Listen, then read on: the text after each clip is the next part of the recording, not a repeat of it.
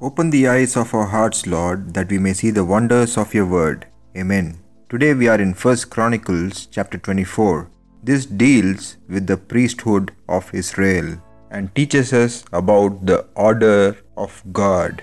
In verses 1 and 2, we read about Aaron and his sons. Aaron had four sons. The first two, Nadab and Abihu, died before their father did, so they had no sons. Leviticus chapter 10 tells us about why Nadab and Abihu, the sons of Aaron, died. It is because they offered profane fire before the Lord. What is this profane fire that God is talking about? The motive of the fire might have been pride or ambition or jealousy or even impatience. But then God gives the reason as which he had not commanded them.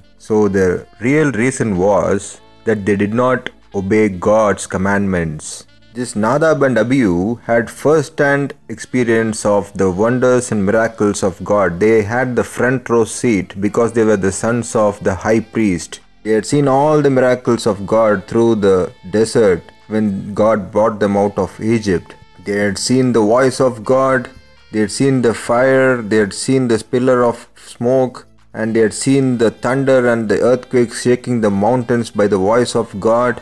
And then they had gone up with Moses and Aaron and the 70 elders for a special meeting with God on Mount Sinai, as we read in Exodus chapter 24, verses 1 and 2. They ate and drank with God directly, as we read in Exodus 24, verses 9 to 11. So it shows us they had a great legacy. But then, in spite of all their spiritual experiences, they did not obey the Lord. This shows us that though we may have a great legacy of superb spiritual experiences, it can't keep us right with the Lord. Only an abiding relationship of obedience, grounded in the truth of God's Word, can do that. In verses 3 to 19, we see a special order being instituted by David for ministering to the Lord.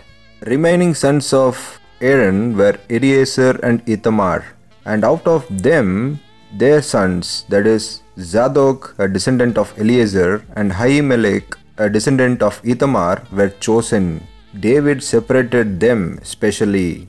A large number of leaders were found among Eleazar's descendants than among Ithamar's, and they were divided accordingly. So, 16 leaders from Eleazar's descendants and 8 leaders from Ithamar's descendants. Yesterday we saw how the eyes of the Lord look to and fro throughout the earth that he might show his mighty power to those who love him. So these are the people who are the example of what the eyes of the Lord found out.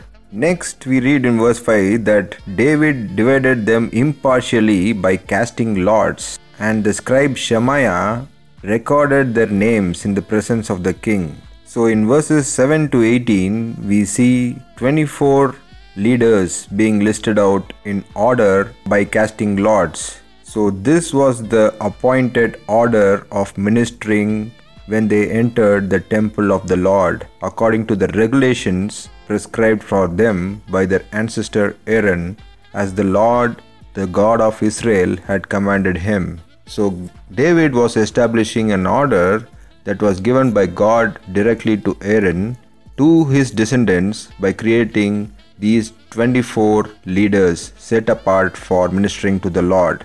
In the Bible, there are various numbers that list out special things, and here, number 24 is one of such a number. You see, in this chapter 24, we are given an order of 24 leaders. So, what does this number 24 signify? The number 24 is associated with priesthood. So the order that is listed out in verse 7 to 18 is the order of the priest who had to serve in the temple. In verse 10 we read, the eighth order was to Abijah. In the New Testament, in Luke chapter 1 verse 5, we read that in the time of Herod, king of Judea, there was a priest named Zechariah who belonged to the priestly order of Abijah. His wife Elizabeth was also a descendant of Aaron. Who is this priest Zechariah? Yes, he is the father of John the Baptist. So you see, even at the New Testament times, this order was practiced. So, why was Ezra the chronicler writing it here? It is because after David had constituted this order, slowly it started eroding as one by one the kings of Judah started to forget God. So, not all of the 24 orders were kept up by the kings of Judah and Israel as well. So, by the passage of time, this order was totally forgotten. But then, after the exile, when Ezra writes about it, we read in Nehemiah chapter 12, verses 1 to 7, about the same order being reinstated back. In Psalm 72, there are a list of 24 things that Jesus Christ, as the high priest after the order of Melchizedek, will do when he sits upon his throne and rules as the king and priest during the millennium. So go through Psalm 72 and count the 24 things that he does there. Finally, we read of this number 24 in Revelations chapter 4, verses 1 to 4. In verse 4, we read, Surrounding the throne were 24 other thrones, and seated on them were 24 elders these 24 elders are regarded as the heads and representatives of the entire church, that is the body of Christ. So you see, this order is carried on even into heaven itself. Coming back to 1 Chronicles chapter 24, we read in verses 20 to 30 the rest of the sons of Levi. In verse 31, Ezra the chronicler closes the chapter with an interesting line. He writes, The chief fathers did just as their younger brethren. What does this tell us? It tells us that among this order was the experience of age as well as the enthusiasm of youth mixed together in the service of the Lord. So, spiritually, what does this chapter teach us? It teaches us that our God is a God of order. We are living in a time where people have lost sense of where God is. As a society, we have lost God somewhere along the line. Our society seems to be in chaos. There is more and more violence in the society. There is more and more drug and alcohol abuse. There is more and more falling of the family structure. Those who stand for righteousness are called intolerant. We have churches almost on every corner but that does not seem to make much of a difference in the society. Many of the worldly things have penetrated into the church that our morality in the church is not much different than that of the world today. So, wherever God is not present, there is chaos and confusion. In Genesis 1, verse 2, we read, God brought order to the universe. The earth was formless and empty, and it was God who brought order into that formlessness and emptiness. If we look at our universe, everything seems ordered now. That's what Psalmist writes in Psalm 8, verses 3 and 4. When I consider your heavens, the work of your fingers, the moon and the stars which you have ordained, what is man that you take thought of him, and the Son of Man that you care for him? Everything is so beautiful and orderly, why, Lord, do you consider this disorderly man? is what the psalmist is saying. The movements of the planets in our solar system is so precise that scientists can calculate exactly where a planet will be hundreds of years in advance. The earth is perfectly tilted at an angle of 23 degrees, which makes possible for the seasons and the oceans. The earth is at the right size and the right distance from the sun for life to exist. The earth is rotating at the right speed of 1000 miles per hour. If it rotated any less or any more, the days and nights would vary vastly and life would not be able to exist here. The distance of the moon from the sun is so precise that we have tides coming in and going out and cleaning the waters. If it were any different, we would all be sinking in water every now and then. Even the gases in our atmosphere is so precise that if it were to contain at least 50% more of oxygen, a single flash of lightning would ignite a forest into fire instantly.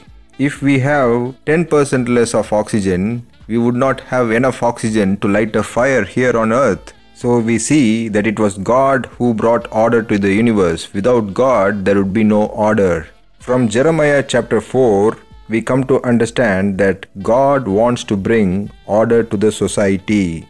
The prophet Jeremiah warns the people about what would happen to them unless they repented and returned to the Lord in their lives and in their society. The northern kingdom of Israel was so corrupt that the Assyrians came and took them into exile, and everyone was destroyed as we saw earlier. The kingdom of Judah saw this happen, and still they did not heed to the warnings of the Lord.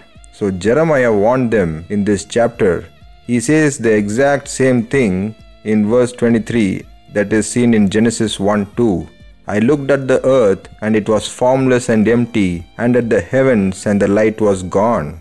The prophet was telling them that the land and the nation would be destroyed and would end up in utter chaos unless they repented. In Jeremiah chapter 5, Jeremiah lists six reasons why God was going to judge them. The first one we read in verses 1 to 6 that is moral corruption. Verses 7 to 9 says it is sexual impurity. Verses 10 to 18 we read it is unbelief. That is, they did not believe God would do what He said He would. Even today, many people, even within the church, do not believe that there is going to be an end soon for this entire world. In verses 19 to 24, the prophet lists it as religious apostasy, that is, the worship of false gods. Even today, we have the worship of false gods, of money, of lust, of power, etc. in our lives. Verses 25 to 29 lists as social injustice. The rich were cheating the poor. They amassed their wealths by ill gotten means. Even today, it's the same thing in the world too. And in verse 30 to 31, he lists it as corrupt leaders. God does not want our society to break into chaos. God wants to bring order to it. So, first, God wants to bring order to the church. In 1 Corinthians 14, Paul is talking to the church about how they were misusing the spiritual gifts that they had received from God. He says, God is not a God of confusion, but of peace. In verse 40, he says, Let all things be done properly and in an orderly manner. So, the first thing we need to do is put God in the center of the church. When we do that, there is peace and order within the church. If we put our personal agendas in the center, it will overtake God's agenda and the church will be in turmoil. So, man's teachings should go out and God's teaching should once again take the centerfold of the church. Unless we do that, we will be fighting over silly things within the church while people are dying and going to hell, and we will not care as long as we get to establish our own agendas. Secondly, God wants to bring order to each and every individual. Romans 5 verse 1 tells us that therefore, since we have been justified through faith, we have peace with God through our Lord Jesus Christ. What is peace? Peace is the absence of chaos and disorder. When we give our lives to Jesus, we are then at peace with God. As we turn over our areas of our lives to God, we will experience order, peace, and blessings from God. Those who have ignored God and His calling, no matter how peaceful they may seem at the outside, they are still living in chaos on the inside. God sent His Son Jesus Christ to die for us so that He can bring peace in our lives. When He does that, our lives will have an ultimate purpose and direction. This is the order this chapter is teaching us today. In Psalm 72, out of those 24 things, one of the things that Jesus will do is He will bring the righteous an abundance of peace. May God bless these words. Amen.